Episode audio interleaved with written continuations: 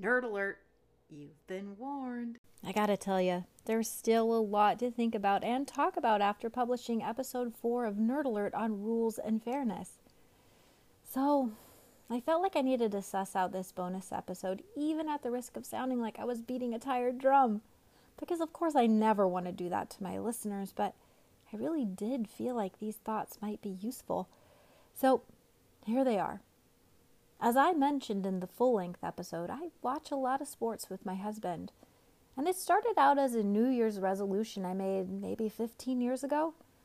That year, Lou and I decided instead of making personal resolutions, each of us would pick something the other person could do to make our marriage healthier and happier. Lou asked me to watch at least one of his favorite sports with him, and I asked Lou to put his dirty clothes in the hamper. Now, all these years later, Lou still mostly puts his stuff in or at least near the hamper, and over the years, I've developed a genuine affinity for watching sports with my husband. But to be more specific, I really connected with the sport of college football. Now, I've always preferred college sports over pro because I guess I want to believe there's a deeper love of the game when you're playing for school pride, but I actually don't think that's exactly true anymore. Some of the news articles I've read over the years on the Bleacher Report and a couple of the other sports related news feeds I subscribe to made me wonder about college athletes a few times, and more often than not, I've really had to wonder about the NCAA. Plus, I'm an SEC fan and more specifically, an Ole Miss Rebel. And some of the sanctions my team has experienced in the sport of football over the years has made me question things a bit deeper. And as you might remember, when I've got a dog in the fight, I'm willing to go there.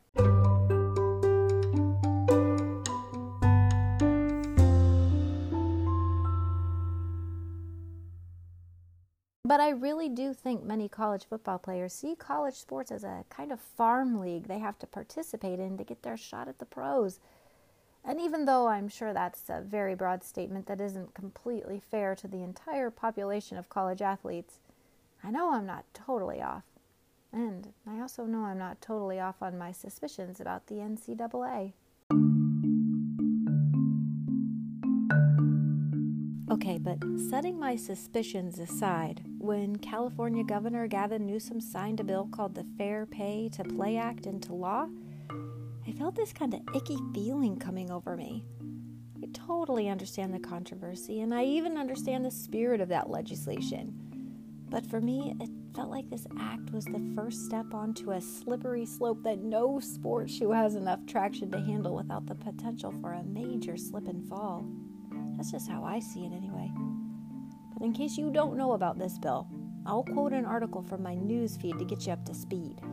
Quote, the Fair Pay to Play bill's premise is straightforward.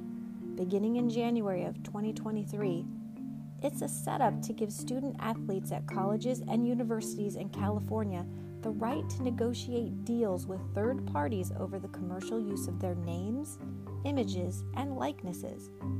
The NCAA has previously faced lawsuits over the usage of names, images, and likenesses, yet this bill comes at the NCAA from the state level, using a legislative tactic the association hasn't yet encountered. I guess I should state for the record that I'm not totally solid on how I feel about this controversy. I mean, whether or not college athletes get paid to play is a really loaded topic. Even though I will admit that this bill does approach the issue from an angle that has my interest piqued. But Mostly, I'm just unsorted on the topic at the moment. And while I can see how unfair it is to ask a football player to put their bodies through so much so the school can win a game and rake in massive amounts of cash that the players don't get to see, I guess I just feel like this whole shift where getting paid to play a sport in college gets really convoluted. And if football players get paid, then what about other college athletes who don't play such high profile sports? Should they get paid too? That only seems fair. Until, of course, you start trying to work out the math that pertains to every sport and the individual players and how much they're worth, and so on and so on and so on. And so I worry that getting paid to play won't be healthy for amateur athletes in the long run. but what do I know? I guess I want to believe that getting to go to college on a free ride when you play a sport should be a privilege and considered a benefit. I mean, a college education is valuable. At least I think it is. But when the focus of your college experience is totally fixed on participation and your success at all costs in a sport, and that sport makes a college a lot of money that you don't ever see, it really does make it super tricky.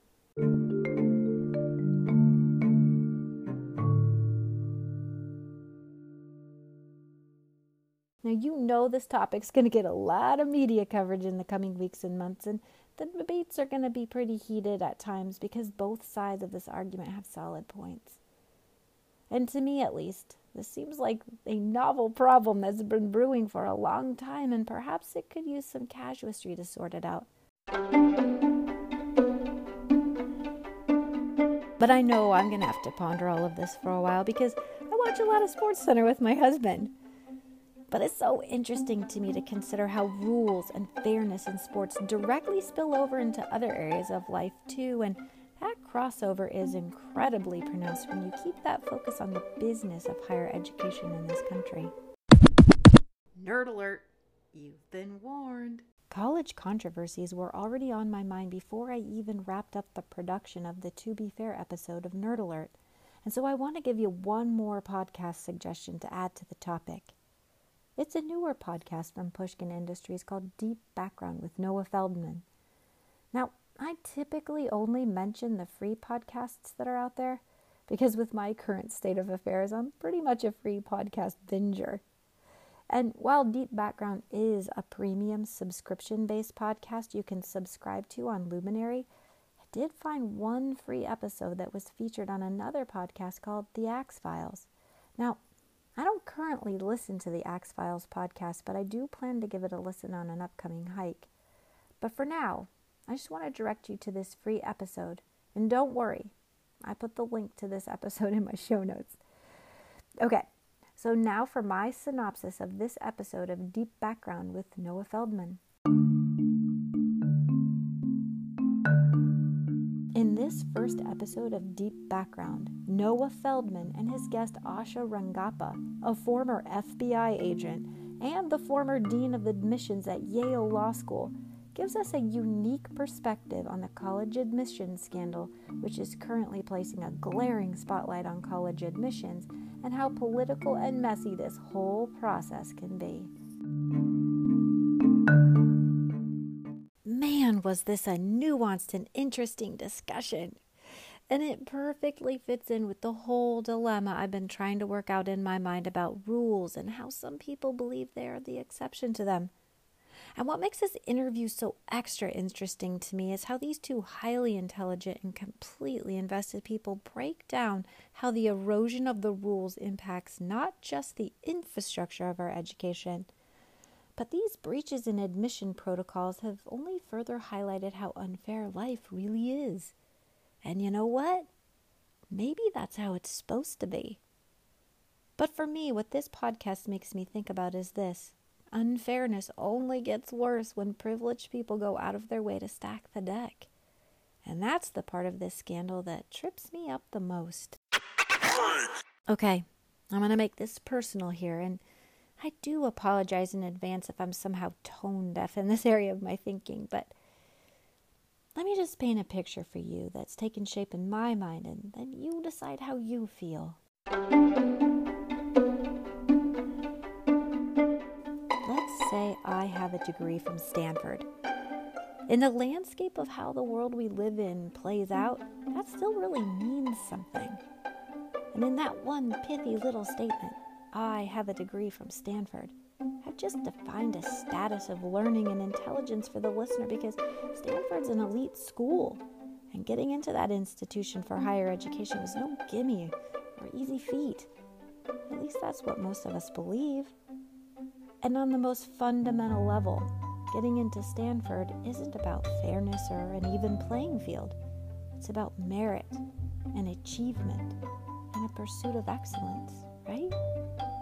And while I fully understand the juice behind a statement like, I have a degree from Stanford, must have, if I didn't get into Stanford on my own merit, and I didn't earn my degree all by myself, personally speaking, I mean, like deep down inside, wouldn't I have to wonder if the juice I was getting off that statement, I have a degree from Stanford, was real or just a scam? What I mean by that is if somehow I cheated the system or bought my degree, wouldn't that statement, I have a degree from Stanford, be hollow? Maybe not to someone on the outside of the lie, but on the inside of it? Would there be any real value to the degree I have?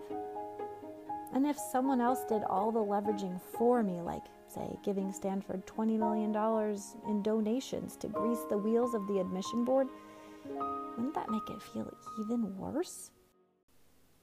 Just to be clear, I don't have a degree from Stanford. but I also haven't ever cheated my way into college or anything like that. And my dad didn't give either of the two colleges I attended a hefty donation to get me in. However, I do have one measly little example of how it feels to wonder about how merit and acceptance tug and pull on the value of belonging to a universe that might not pick me if all things were equal for everyone. Like I said, it's a measly example, but for me, it was one of the only times I got something I wasn't sure I deserved. I joined a sorority in college. Now, mind you, I'm closing in on 50 years old right now, and so I've had a lot of experiences in my lifetime so far, but sorority rush did a tap dance on me like very few things ever have because I was never sure if I got into my sorority because I was good enough or if it was because I was a legacy. See, my older sister was a member of the chapter I was rushing, and when I got my bid on bid day and I started comparing myself to all of the other girls who didn't have older sisters or mothers who were a part of that sisterhood, I started to worry I got in on favor or by some sort of weird privilege I didn't exactly deserve. I questioned my own value because there was no way to know for sure if these girls chose me because of who I am or because of who my sister was. Now, I get that being a legacy in a sorority for some people is a beautiful tradition, and the shared sisterhood you find with someone you're related to can be really special. And to be fair, my relationship with my sister really did grow deeper as a result of joining that sorority, and I even met my very first ever and longest lasting best friend in that sorority, so some good stuff did come from that. But the advantage or the privilege that was extended to me never felt quite right, and it always made me question. I guess I can say this. The things that I've earned on the sweat of my brow, or because I worked my buns off to hit the mark, mean more to me in my life than things that have been given to me because of some exception to the rule. And when I didn't get the thing I wanted so badly, there's this opportunity to see that perhaps for me, some things just aren't meant to be. And at least I tried. And at least I risked all that I am to get what I wanted. And that always teaches me something. For me, whenever I do whatever it takes to overcome the odds, and when I push myself a little harder to overcome the unfairness or the bumpy playing field, for me, when I get those things, it's so much more valuable. Maybe not to other people, but to me, and there is peace found in that reality. Now, we can talk all day long about how life on the outside is rigged or how things should or shouldn't be changed to make them more fair.